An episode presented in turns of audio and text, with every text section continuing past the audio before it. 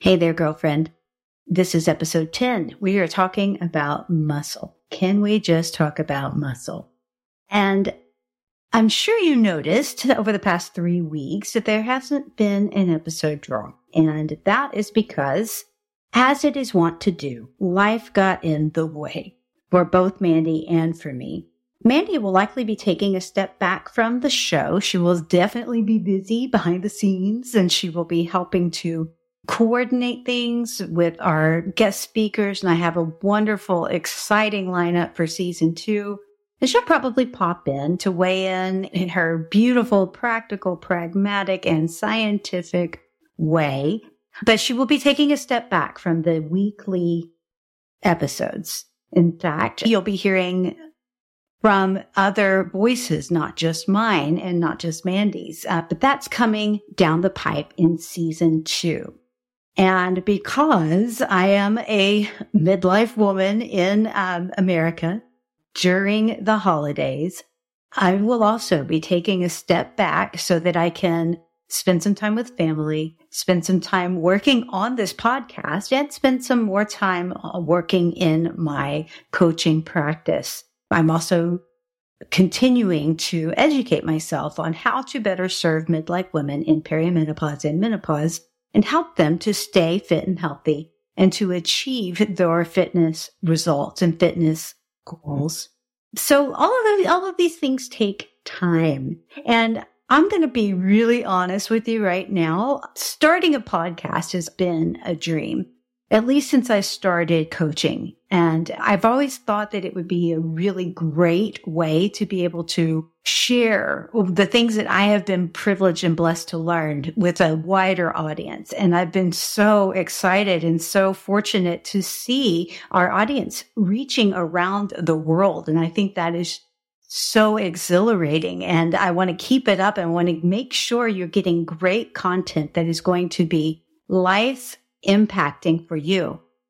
But I got to be honest, I didn't know how much work it would be. it is mainly a one woman shop here. So I don't have a team. I don't have an editor. My husband does do some work on the sound quality because that's something that he loves and he's great at. Hi, honey. Thank you. But all of the writing, all of the talking, all of the research has been me and Mandy. So for this first season, it was a two man show, two woman show. And this coming season is going to be a lot more of me. And that is a wonderful, exciting honor that I get to, to share these things with you and to share this time with you. But it takes time and it takes effort. So there will probably be a change in our schedule going forward. I haven't made any decisions.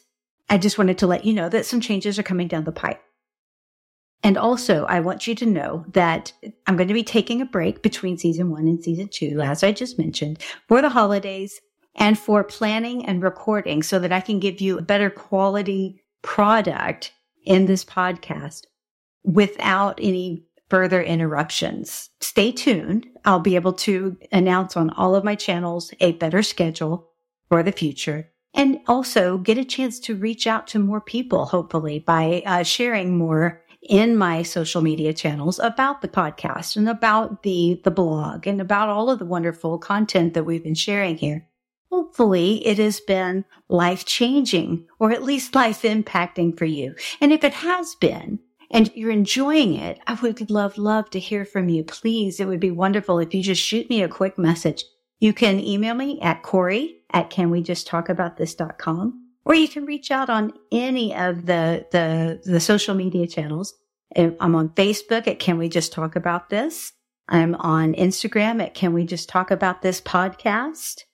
And those are the two main ones. And I also have a, pre- a presence on LinkedIn at Can We Just Talk About This podcast? So that, that's the housework. that's the veritable, I'm sorry for skipping out on you, for leaving you hanging. That is also what's to look, to look forward to in the future. Has nothing to do with muscle building, but that's what's coming.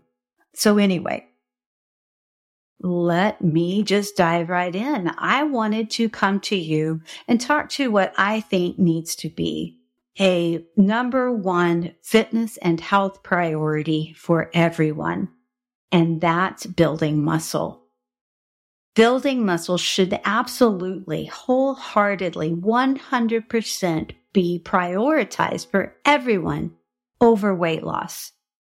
Now, let me explain. If you have a, a problem with obesity, most of the time, the problem isn't as much being over fat.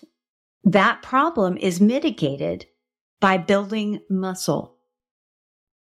There are so many chemical signals and chemical disruptions and chemical dysfunctions in the environment of obesity, inflammation, and diminished uh, muscle building synthesis. All of these things are problematic specifically in the environment of obesity. But if we continuously try to address obesity with cardio exercise, with dietary changes, with caloric deficit, with cutting down on what we're eating, and those things alone, we will be burning more muscle than we will be burning fat. And we also might get a result.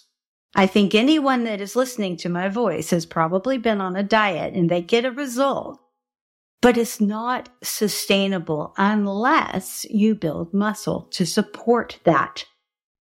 And we're going to get into that more deeply. Medical guidelines that are being published are starting to catch on to what personal trainers have been trying to tell people. Muscle mass is highly correlated to the prevention of all cause mortality. Let me say that again. Muscle mass is highly correlated to the prevention of all cause mortality. Now let me just break that down a little bit.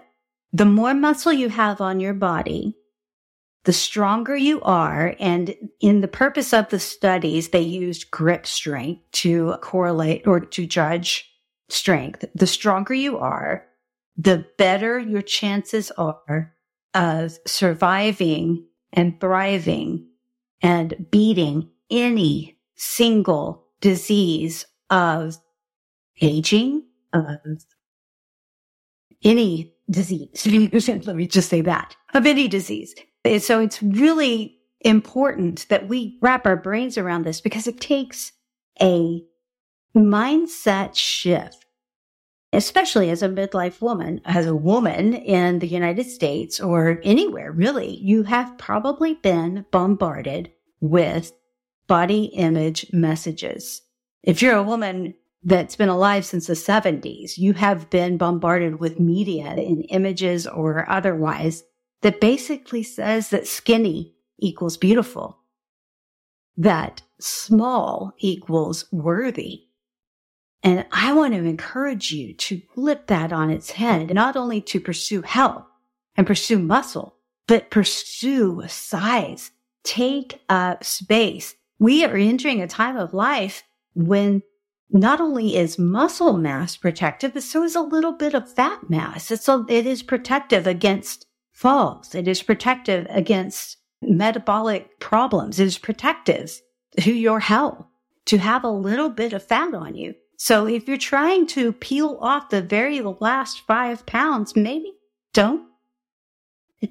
maybe spend time focusing on getting strong instead.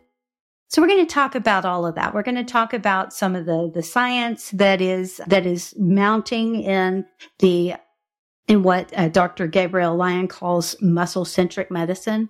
We're going to talk about some protein recommendations. We're going to talk about all of this in the lens of perimenopause and postmenopause.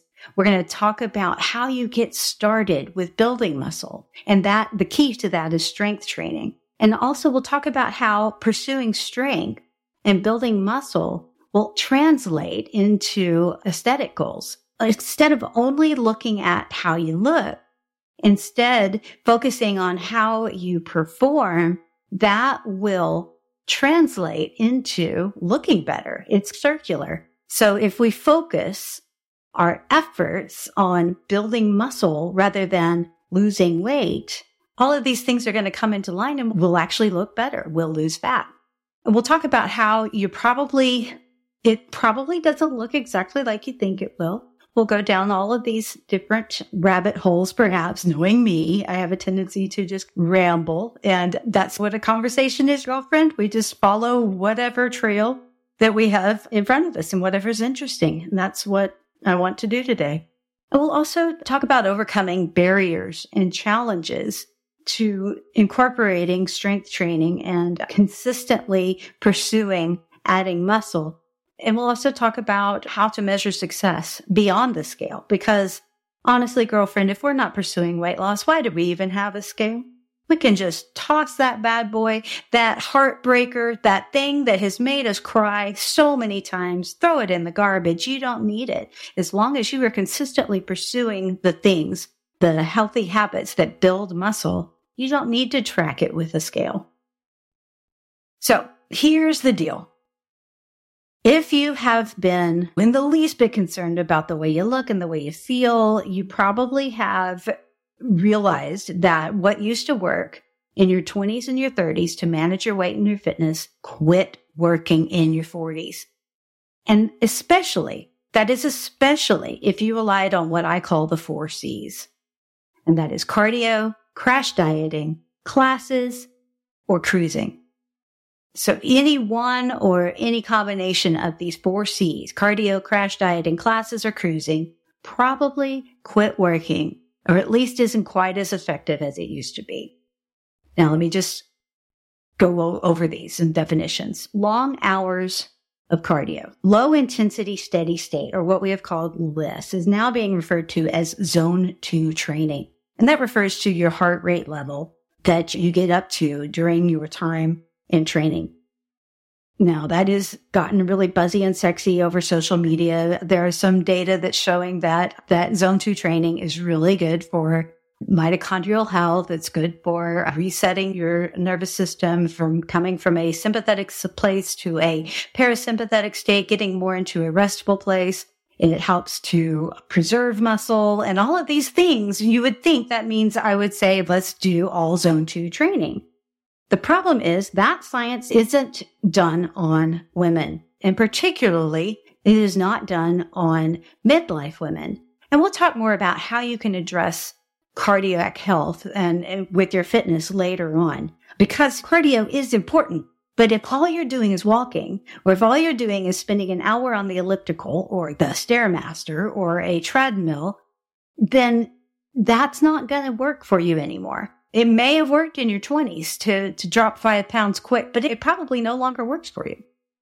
And that's just a hard truth of midlife. It's no longer working.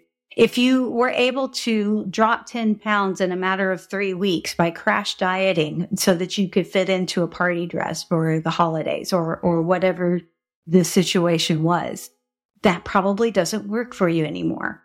Continuous dieting diet cycling and chronic underfeeding earlier in life can result in less lean mass now and more perimenopausal symptoms. Now, there's nothing we can do necessarily. We can't jump into our hot tub time machine and go back in time and erase any of our dieting history. We can't tap our past self on the shoulder and say, you need to eat, honey. But we can do things now to turn that around. We can make sure that the train doesn't jump the tracks and fall off into an even worse metabolic situation. And we'll talk about how we get there.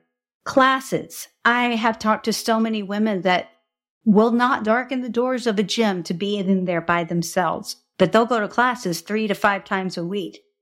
I worked in a gym, a big box gym for, for several years. I watched members go from class to class, three classes in a day, three classes in a row. Not only were they over exercising, they were probably doing exercise that really wasn't beneficial to them. And it definitely wasn't giving them the result that they thought they were getting. And invariably, the, the, same clients that would go from class to class, sweating their butts off, probably burning 800 to 1,000 calories or more in three hours, would go eat pizza or, or grab a hamburger or fall off of whatever dietary quote wagon that they were on before and over the weekend. And then the wonder why on earth am I not losing weight? If you have been a class junkie, in, I get it. You're, there's an accountability structure built in with the community. You're meeting people. You are making friends. And this is a good way to keep up with people. I taught classes. I coached classes as an instructor and a trainer. I would do two to three classes in a day along with the members of the gym. And sure, it helped me to feel like Superwoman. I think we've talked about that on this podcast. I felt like Wonder Woman. I felt invincible. I felt like I was in the best shape of my life. And ever since then, I've been on a steady climb up in the scale. And so that is something I would love to see reversed. Classes are so much fun but they do not give you the right muscle building stimulus for what you need, especially now in midlife. The fourth C, cruising, if you just were able to do nothing and stay naturally thin, you were just one of those people with a high metabolism, you probably have noticed that has changed lately too. And what you need to do now is look at building muscle. And let's talk about that a little bit because it is my professional opinion that everyone, absolutely everyone, male, female, young and old should prioritize muscle building for life, for longevity, for aesthetics, for health, for every single reason it should be prioritized over weight loss. But it's especially important for you, girlfriend, for all women in midlife because of this hormonal milieu of perimenopause. And let's talk about that right now. So as estrogen declines, insulin resistance goes up. Estrogen opposes insulin. It helps to keep insulin in check. It is also our anabolic hormone. So if you were a cruiser for all of this time in your 20s and 30s, you didn't really have to do anything and you maintained the same level of muscle mass and bone density the whole time. That is changing now because you are declining in estrogen just like every other woman in perimenopause. That is the way it all goes. Estrogen as our anabolic hormone, as it declines, we will fundamentally stop maintaining muscle without an outside signal. Because of that, because we're losing muscle, because muscle protein synthesis is impaired, and so we are not really able to maintain muscle or even build it as easily, we are, we're not able to use insulin as well. With this decline in estrogen, insulin is harder for the body to use. It doesn't exactly do what it was, is supposed to do. It's such a beautiful, delicate balance the way all of our hormones work together. Insulin is a hormone. And that hormone is responsible for bringing blood glucose or sugar, blood sugar from the food that we eat into the muscles so that we can not only function, not only keep moving, but store as well for a rainy day, so to speak. All of our body functions rely on glucose because it is the building blocks for ATP, which is our energy currency. It is the currency of getting shit done. It is the currency of energy and, and work in your body. Without ATP, you cannot walk, you cannot think, you cannot do the things you need to do. A lot of the things that go on under the hood that you don't know anything about in your blood system, in your cells, everything that your body does without you paying attention is run by ATP. So without sugar, without glucose, there's no ATP. Okay. Now it has to go through the cell membrane from the blood to be able to be used to make ATP in the mitochondria of the cell. If it is just running around in the bloodstream because you are insulin resistant or more insulin resistant than you were, it has to go somewhere because glucose in the blood, if it's left unsupervised, can cause structural damage. It can cause problems. And so the body sequesters it in adipose tissue or body fat, particularly belly fat. And belly fat also produces its own form of estrogen. It's called estrone, which is not as powerful as estradiol, which is the one that balances insulin. So in addition to that, building muscle is harder because muscle protein synthesis is impaired without a lack of estrogen. So estrogen being your anabolic hormone helps to regulate muscle protein synthesis. And it's easier when you have lots of estrogen on deck to just build muscle just in your everyday until estrogen starts declining. This is what is scary about muscle and the musculoskeletal functions that and how they're impaired by estrogen. We hear about, we experience them and we live through it. We live with it. We, the night sweats, the hot flashes, the brain fog, the insomnia. We can go through that. And yes, it can be debilitating. But at some point in postmenopause, those things resolve. We get our cognitive function back. We get um, a decent night's sleep back. But the thing about the musculoskeletal changes is it's silent. We don't know that there's a problem with our muscle until we look in the mirror and we see it. Wow, the things that used to stand up no longer do. or even worse, we realize, oh, it's really hard to get up these stairs, or it's harder to carry the groceries in, or it's harder to ride my bike up this hill, or it's harder to pick up my grandkids, or, oh no, I hold my back bending over to pick something up, or even worse, when you're in your 70s and you fall from a standing position and you don't have enough muscle to support your bones and you don't have a whole lot of bone density either because all of this stuff snuck up on you and then you break a femur. That's what we are preventing by lifting weights. So these are physiological changes during perimenopause that we, that make it harder to build muscle. You um, have insulin resistance. You've probably have belly fat gain. Even if you haven't noticed, it is no longer as easy to, to build muscle and to repair muscle. All of these things have a buildup and they impact your ability to build muscle mass. I don't know if you've heard this before, but muscle mass is your metabolic engine. The more muscle you have, the more calories you burn the more calories you burn even at rest. And the more calories you burn at rest, the more you can eat and the less you have to restrict your eating. However, it takes dietary strategies as well as exercise strategies to be able to build that muscle and to replace that muscle and to maintain that muscle. In addition to being able to regulate insulin better Muscle helps you burn more calories, even at rest, as we mentioned, and it helps you to uh, balance cortisol. It helps you to balance insulin. It's a protection against metabolic diseases such as metabolic syndrome, which is prediabetes. It is protection against type 2 diabetes.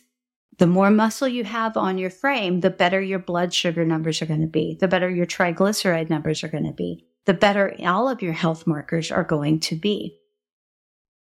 And I don't know if you know this. It was a surprise to me. And I've been in health and fitness for over 20 years, but without consistent muscle building stimulus, if you just let age happen to you without a strategy to manage it, fatty tissue invades muscle tissue.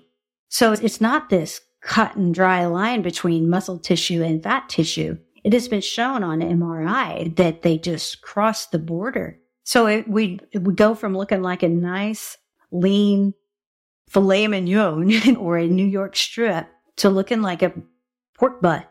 and you just have all of this marbling in your muscle. And it's, and that not only is bad for strength, it's, it's bad for function. And that can cause um, injury without even trying. Something that is easy to do, suddenly you have an injury of wear and tear, and it's no longer easy to do. I mentioned Gabrielle Lyon earlier. She is a practicing geriatric specialist. She is also a practicing physician that works with high powered individuals around muscle centric medicine. And in her new book, Forever Strong, she talks about this muscle centric medicine and the concept of how important it is to maintain your muscle because according to Dr. Lyon, our skeletal muscle is the largest organ, even larger than our skin. I'm sure you've heard that our skin is our largest organ. The skeletal muscle actually takes up more density, more depth than our skin does. And therefore it is of vital importance to maintain, to protect, to continually build as much as possible that organ to keep it strong, to keep it healthy. Now, Dr. Lyon studied as a nutritionist and as a geriatric nutritionist and studied protein synthesis under Donald Layman. His work, even as early as 2003, was replacing at least a third of the carbohydrate that was recommended by, at that time, the food pyramid with protein, with dietary protein in midlife women, in perimenopausal and menopausal women. And those women that ate at up to two times of the dietary recommendations or the daily values for of protein were able to lose more weight. Yes, they were looking at losing fat and they were able to better positively affect their body composition without heavy strength training. Listening to his interview, he described the dietary protocol that they, that they just replaced about half of the carbohydrates with added dietary protein and everything else stayed the same. And in their exercise protocol, they were focusing on the deep stretch or the eccentric part of the lift. Picture that you're doing a bicep curl. The movement that brings the uh, dumbbell up to your shoulder is the concentric or the flex.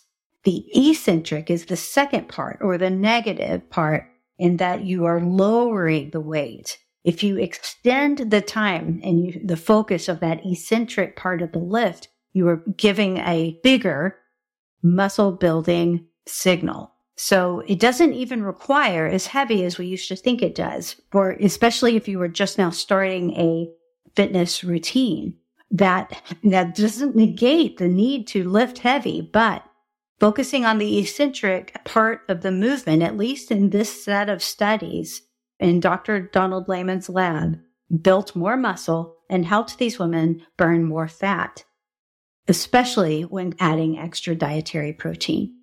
And as I mentioned briefly in the introduction, strength training not only supports your strength, not only builds muscle, it's also going to help your aesthetics. There's a dual benefit here. So it's going to be supporting your health, but it's also going to help you look better. So if we take our attention off of the mirror, if we take our attention off of the scale and focus on getting stronger instead, focus on performing better instead, and do the things it takes to get to being stronger and performing better. And those things are lifting weights, staying active, getting between eight and 10,000 steps, eating well, including enough protein, and that translates to about one gram per pound of your ideal body weight, and getting enough sleep if you're doing those things, if you're focusing on the habits that are going to help you get stronger and perform better,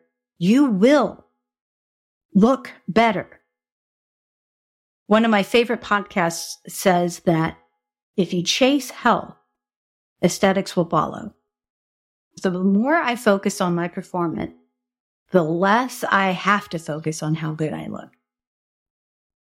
Let me say that again. The more I focus on performance, the less I have to focus on my appearance.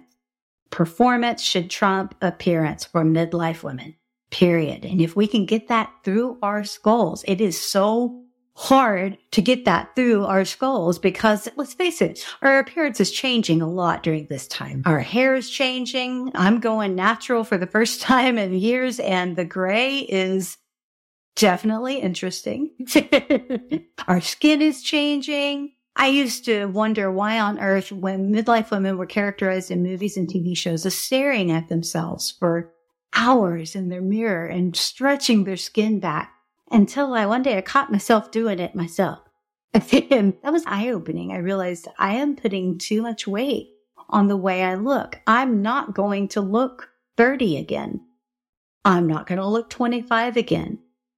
I am getting older. I am 52 and that's okay. I am still beautiful and I am embracing that look. But the more I focus on how well I move and how strong I am, the less I have to focus on my appearance anyway. So let that sink in a minute.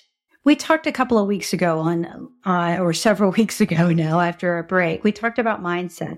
We talked about this shift from our youth and our biological reproductivity to the grandmother status or the, the status of authority, being able to embody a place of wisdom. And once we are able to change their mindset, it's easier to embrace the changes that our body are, is going through. Because let's face it, and this took me a little bit to really grab, and I want you to take the time it takes to really grab this in your mind. You will not look like you did in your 20s ever again. And why would you want to? Why would I want to have my 20s back when I am so much more sure of myself now? I've had so many life changing, life enriching experiences since then.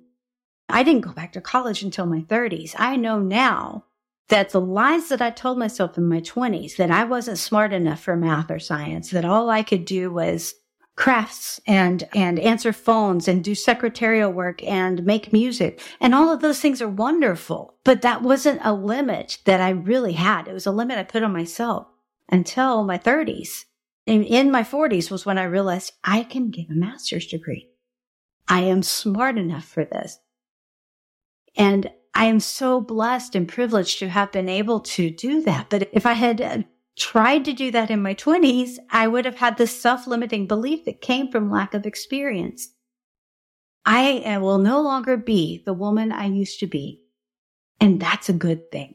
So I am choosing to no longer look over my shoulder at what I used to be, at, oh, what I've lost. I am looking ahead at what I am gaining.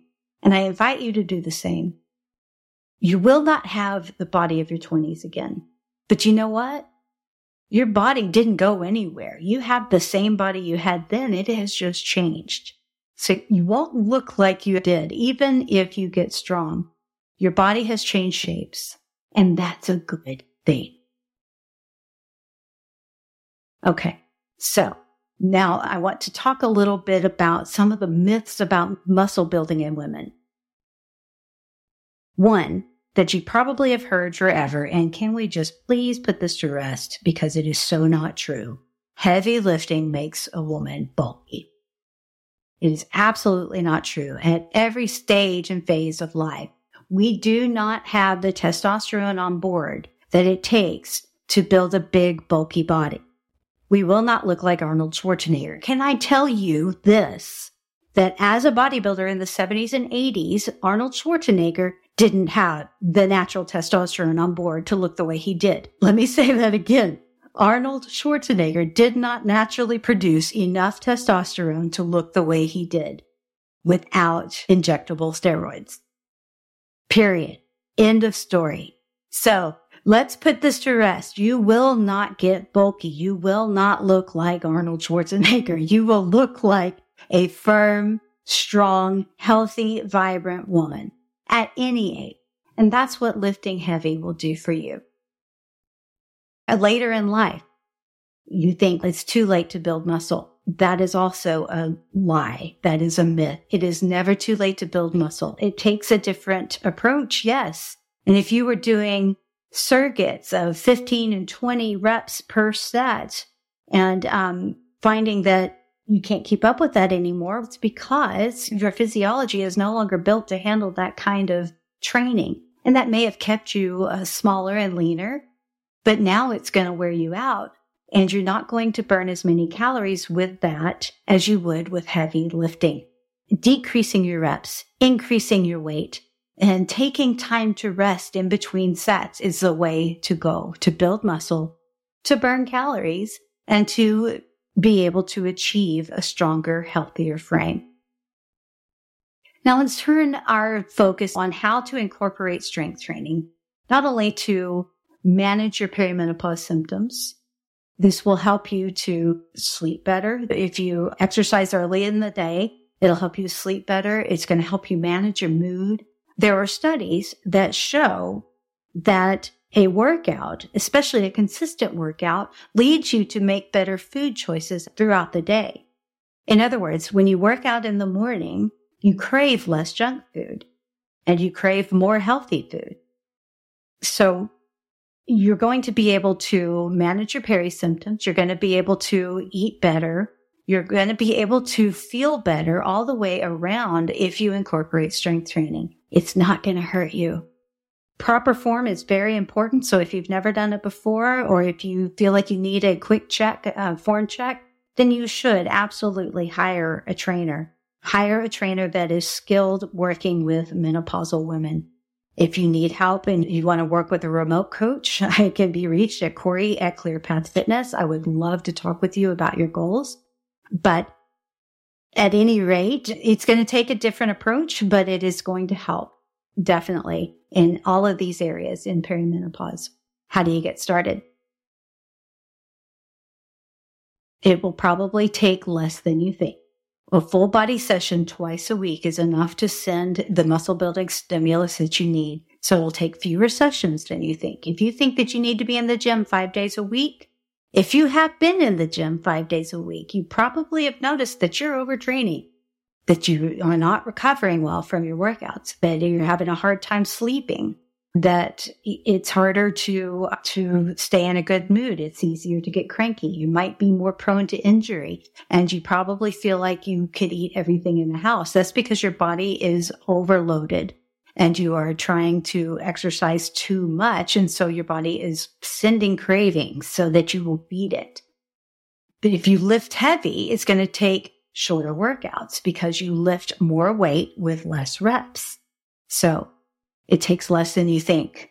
Fewer sessions, shorter workouts, and here's the kicker. You shouldn't work until you're wrecked. You shouldn't have to crawl out of the gym. You shouldn't have to find a wastebasket or a toilet to empty your stomach after a workout.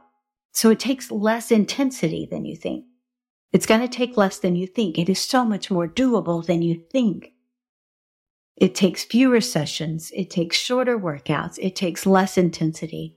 And I am willing to bet, girlfriend, if you've been trying to put together a workout schedule and a workout strategy by yourself, you probably have incorporated longer workouts more often in the week with much more intensity. And you are probably baffled. What more can I do? What can I do to make this work better? You probably aren't eating enough to support that either because our knee jerk reaction when our body starts changing is to reduce what we're eating and to try to move more, to eat less and exercise, eat less, move more. That's been the prevailing wisdom. And yes, there is a law of thermodynamics that your body cannot escape, but there's so much more to the energy out side of the equation that we can't even see that if we don't put enough energy in, we can't support that energy out. So here are some tips on putting together a good schedule for your week. Live twice a week.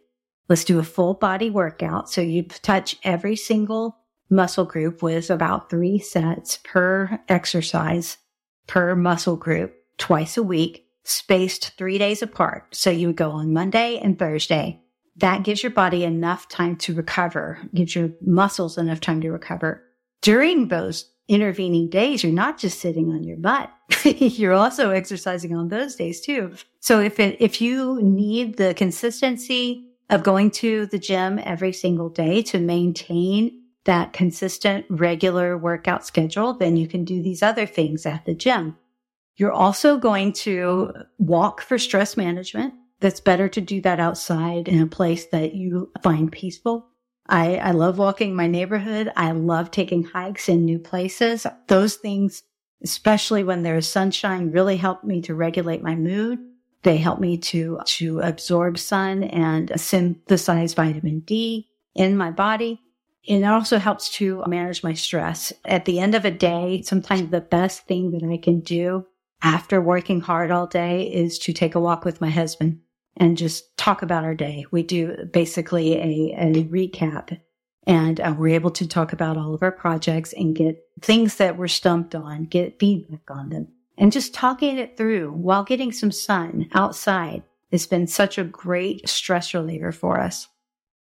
You also need to incorporate plyometric training. That probably sounds scary, especially if you're thinking it is box jumps or, or long jumps or burpees or things like that. You don't have to do that much intensity, but some jumping is going to be very important, not only for your muscle strength, but for your bone strength, bone density and bone tensile strength. What does that look like? That looks like 20 small jumps in a day. Balance also helps the bone density in your feet and in your legs. So standing on one foot for 30 seconds and then inc- increasing that as much as you can. That looks just barely jumping up off of the ground. That might look like jumping jacks, but it doesn't take as much as you think it does. The more you get into this, the more you can do. You would also need to incorporate some interval training. So intensity isn't as important as we think it is, but it is important for your very short cardiovascular exercises. So doing short intensity training or short interval training or sprint interval training, also known as SIT, IT, has been shown to help women not only increase muscle mass in working muscles, but to burn more body fat. What does that look like? That looks like uh, sprinting on a bike or an elliptical or uh, even lifting a lightweight quickly. That looks like doing that for about eight seconds and then resting or 10 seconds and then resting coming to a complete recovery. I, I like to use heart rate based training for intervals. So I will work into a point of about 165 and that usually takes about 45 seconds and it takes less time the more intervals I do. And then I bring my heart rate down to 130 and then I do it again. That is heart rate based training. There's also HIIT training, which is, I'm sure you're familiar with, high intensity interval training. That kind of assigns a more arbitrary number to the time that you work and the time that you rest. That would look like running for a minute and walking for a minute for 20 minutes total. So you're doing 10 minutes of high intensity effort. Now you'll notice, and this worked really well for me in my 30s. You'll notice that by the end, by that 10th sprint, you're not as fast as you were in your first two. but you burn more body fat and you actually do build more muscle. Sprinting is anaerobic and anabolic. Now, if you incorporate this short interval training, whereas you're running, we're just going to say running. We're, I'm not saying you should run, but that's what I'm going to use just for ease of, of conversation. If you run for 10 to 15, even 20 seconds, and then you rest for a minute, 30 seconds to a minute, and then do it again, you're actually going to burn more fat than you would even with high intensity interval training and definitely more than just zone two training. These are necessary pieces of the cardiovascular puzzle. You're walking not to burn calories and not your cardiovascular training. That is for stress management. That is for bringing cortisol down. That is for changing your nervous system response from sympathetic to parasympathetic, from fight or flight to rest or digest. And also the fourth piece here is mobility and yoga for recovery. I like to use yoga and I know a lot of women, especially in my particular faith that think that yoga is, is not a good spiritual practice when I focus on my body and my mobility and the stretch, then yoga is one of the most centering things that I can do because I'm using breath work and I'm stretching and I'm using my body to move through a variety of poses that feels like a moving meditation. But I'm not thinking about any other gods. Sometimes I am using this as a meditation in my own spiritual practice, but I am never doing this on the altar of any God. This is for my restorative practice for myself. Mobility training doesn't have to be yoga. Mobility training can be a variety of poses that help you to stretch your muscles and work on the strength in that end range of motion around your joint. If you are interested in mobility, there are several um, social media channels, particularly on Instagram, that you can follow. One of them is called the Mobility Guy. He has some good content there, and he can show you a little bit of how to get started in making sure that you are giving yourself the right recovery tools in mobility. Putting all the pieces together, your strength training twice a week, say Monday or Thursday, Monday and Thursday or Tuesday and Friday, Wednesday, Saturday, whatever works for you. You're spacing it at least three days apart. Full body workout, less time than you think, less sessions than you think. Then you are incorporating a in between those sessions. And this is each time in between those sessions, you're doing a, a SIT session and mobility practice. So you have at least six sessions a week. You have two strength training sessions a week. I wouldn't do more than three SIT sessions in a week. And that SIT can be HIIT also. Some women incorporate their SIT session on their strength training days. And if that is something you can do, sure, go for it. I personally prefer to put those on separate days. Sometimes I'll work core or abs with my SIT training but I don't um, do that with my strength training because I want to leave it all on the floor when it comes to lifting. That's just my own personal preference. Let's, let's just say your strength training is on Monday and Thursday. Tuesday and Friday would be your SIT training. You would probably want to get some mobility, some stretching, some recovery work every day, but it's going to be at different lengths or intervals depending on when you're working out. Say, for example, on Monday, you do your full body workout Monday morning. Monday night before bed, a 10 minute yoga flow is a great idea. That's going to help you recover. It's going to help you sleep better. The next day would be your SIT training. Maybe do your core work, some abs. You can do it before or after. There's uh, science to support that you can burn more fat around a muscle that you just worked if you do cardio after. But, you know, to me, you're parsing here you start splitting hairs. So do, if you need the energy to get the SIT session, get as much intensity as you can in the SIT session, and then you can do abs, by all means, do what's going to be the most consistently easy thing for you to do. The best time of day to exercise in most stages of life is the time that you will do it, period. Except for midlife. The best time to exercise in midlife depends on your intensity. So mobility training, walking, that kind of exercise is great in the evening. But intensity needs to be done earlier in the day. So let intensity be your barometer. Let intensity be the guide to when you do it in the day. So before noon, high intensity. Later in the day, low intensity. Mobility or yoga can be done 10 to 15 minutes every day. On that on your off day that you're not doing SIT, that you're not lifting weights, add yourself a, a, longer mobility session 30 minutes, 45 minutes, an hour if you take a class and you like it. That's going to work. And that is six days a week right there with at least one active recovery day. That's best spent with people that you love. That's best spent outdoors doing things you like. That would be a good way to put together a schedule. So how do you support that? You support that by eating well. Let's talk about nutrition advice to support muscle growth and overall health.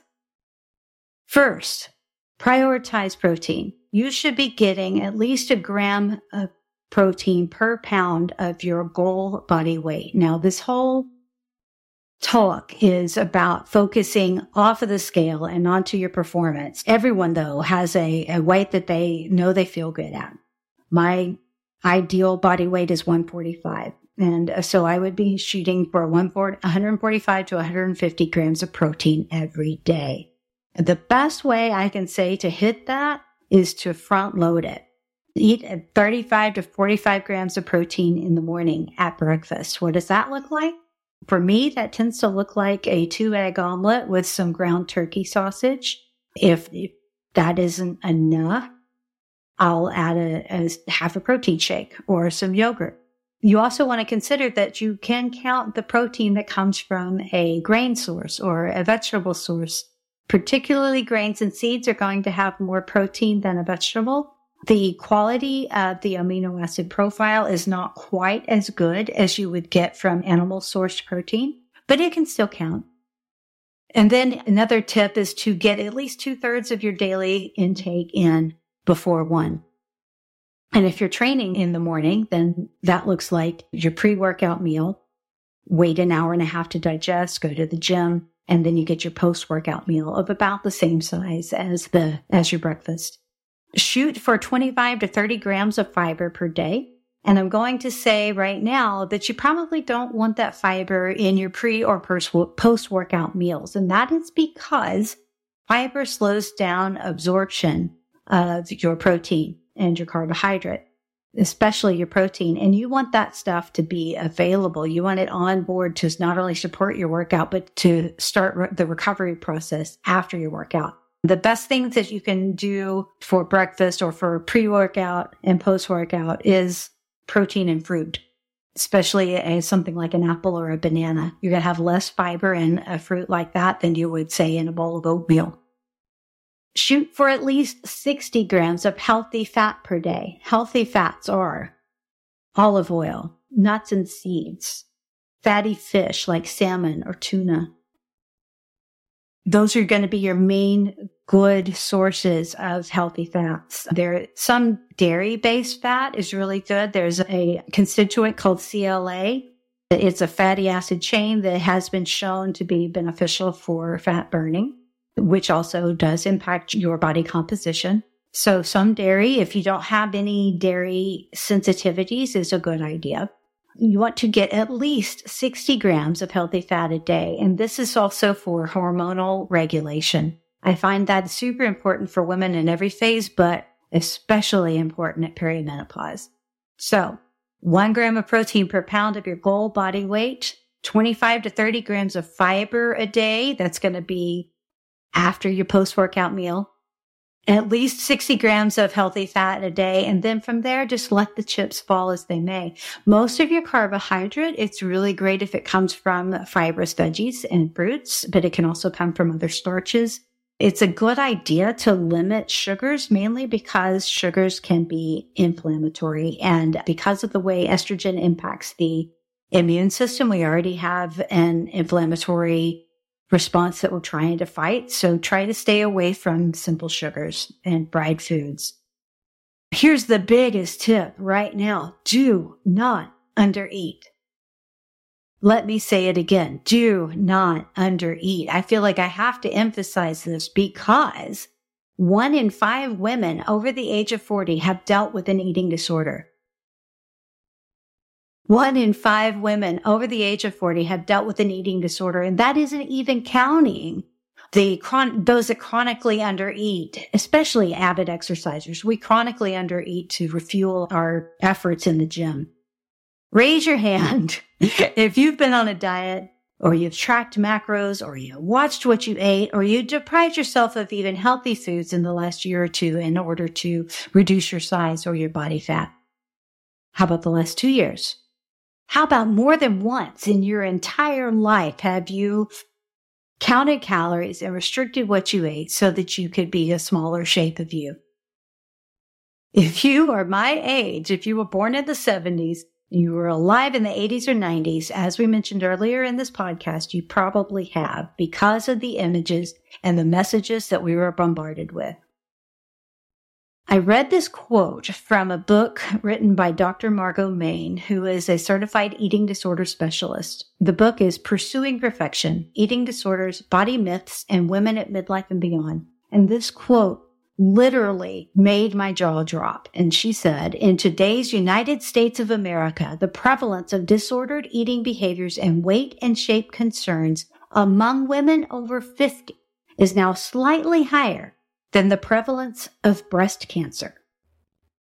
And I would venture to say, and this is me, no longer Dr. Maine, I would venture to say that chronic undereating can do as much damage to your body as breast cancer can. It's sometimes a slower killer, but it can lead to areas that can give you bad quality of life. It can decrease your health. It can increase your chances of morbidity. Do not undereat. Now, it doesn't take a large calorie deficit to even burn fat. A slight deficit is appropriate for body composition changes only if you have a lot of fat to burn. If you don't have a lot of fat to burn, if you have, say, 10 pounds you want to lose, then I suggest instead of cutting your calories, make sure that those nutrition tips one gram of protein per pound of body weight, 25 to 30 grams of fiber, 60 grams of healthy fat, enough carbohydrate to support your work, and then strength train. Do the schedule that we mentioned earlier. And that's where your deficit is going to come from right there. You will see a change in your body composition. So fuel yourself with intention. Eat intuitively by listening to your body's signals on a schedule and really truly give yourself enough love to make sure that you're eating the right foods. Don't be one of these one in five women over the age of 40. And by the way, that, that is about twice the prevalence as you see eating disorders in women age 20 to 30. Yeah, let that sink in. There are two times more women in our age bracket that are going through eating disorders. They're being plagued by eating disorders and body image issues. Two times more of us than in our 20s. And we're supposed to be the wise ones, ladies. We're supposed to be the ones that are leading younger uh, generations of women to love themselves enough to be able to serve those around them. Let's change that. Don't be one of those one in five women. Okay. Moving on, let's overcome some barriers and challenges that are specific to perimenopause. So we're looking at fatigue, insomnia, joint pain, hot flashes, vasomotor symptoms, and a hot flash in the middle of a workout is brutal. I understand that. Then there's the myths of don't want to get bulky. There's the fear of getting injured, especially if you've never done it before. There's the fear of walking into a gym and being afraid that someone's going to judge you overcoming all of those different things is super important. But as I mentioned, if you train early in the day, the you'll be able to sleep better. That helps to fight the insomnia. If you don't overdo it, you're going to sleep better. You will um, increase your energy by sleeping better, by moving better, by fueling your body better, and therefore fight that fatigue. Now, I have experienced this soul crushing, bone breaking fatigue that women in perimenopause report. In fact, I'm still struggling with it. But when I have my sleep hygiene in check, when I'm doing strength training the way I know that I can, when my thyroid numbers are right because it's being managed with my medication, then I'm able to kill it in the gym. if those things are a problem, if you're not sleeping well, if you are having gut issues, if you are experiencing fatigue, it feels like all of your energy is draining out of your feet and you could fall asleep standing up in the middle of an activity, I encourage you to get your thyroid checked if you haven't already. And then joint pain. The, generally speaking, joint pain is attributable to muscle imbalance. There are two muscles that work on a joint, at least two muscles, and they oppose each other. One flexes the joint, one extends the joint. We were talking about the bicep earlier. When you do a bicep curl, when the weight is up next to your shoulder, that is flexion. The muscle that is flexing it is the bicep. The muscle that is extended on the back of your arm is the tricep. So if I have joint pain around my elbow that is not nerve pain, then it's because one of those muscles is stronger than the other. Most often the, the pain is around your shoulders or your hips or your knees, but the shoulders, the pec muscles get stronger or tighter a lot of times by sitting. The back of our shoulders aren't as strong as our chest. So the chest muscle or the pectoral muscles are pulling down on the shoulders. They're overstretching the, the posterior muscles of the shoulder girdle. And so you have an imbalance there. That's what's causing that shoulder pain knee pain is usually is going to be a problem with the, the quadriceps being stronger than the, the hamstrings. Unless you have osteoarthritis, which is also a problem at this time of life. And so it's important to make sure that we recognize there are things we can control to make our life easier. And there are other things that happen just from wear and tear. And let's control what we can. And also, if you do have osteoarthritis in the knees, one of the biggest things that they recommend to do to manage that is guess what? Strength training, exercise. So the better your form is, the better you'll be able to avoid those muscular imbalances. And that's another good reason for that mobility training because that helps to fight off the muscular imbalance by making sure that the muscles are strong throughout the movement. Now, none of this is to say that it's easy, especially when you're doing something new. It is really hard to stay motivated. There are physical, there are psychological hurdles. There are things that make it harder to get into the gym. There are commitments, there are obligations, there is your job, there are schedules, family life. The best thing I can tell you about right here is to enlist your support staff. Now, what do I mean by that? Let the people in your life that you love and that love you, let them know what you're trying to do. If they don't know that you want to get to the gym, that you have this particular time in your day that you have set aside to work out, then they're going to come up with something to fill your time, that time slot. But if they do know that you want to get to the gym, if they truly love you and truly support everything that you're doing and they want to see you happier and healthier, then they will make sure that they do what they can to support you getting to the gym. If they're hungry at that time or they need this done or the dry cleaning picked up, then if you're not able to do it because you need to exercise and take care of yourself, then they'll do it. And if they don't, it might be time for an even closer heart to heart. And if you can schedule your day well and plan your day and help them plan their day so that all of these things get done, then they will be able to truly support you. The other thing I want to say about this is motivation is an exhaustible resource. Motivation is a fickle lover. Motivation will leave you. Motivation is something that comes at the beginning when everything is new and exciting and shiny and vibrant and all hope is right there. And then a week later, oh man, I'm tired. Motivation starts really sagging. Also, if you haven't thrown away your scale, like I told you to, that, that filthy mean girl that lies to us and makes us cry. If you're looking at your scale to judge your weight loss or your progress, you're probably not going to see results, especially in a week. It is slow going. If you're using a scale to measure your, your progress, that's going to kill motivation too.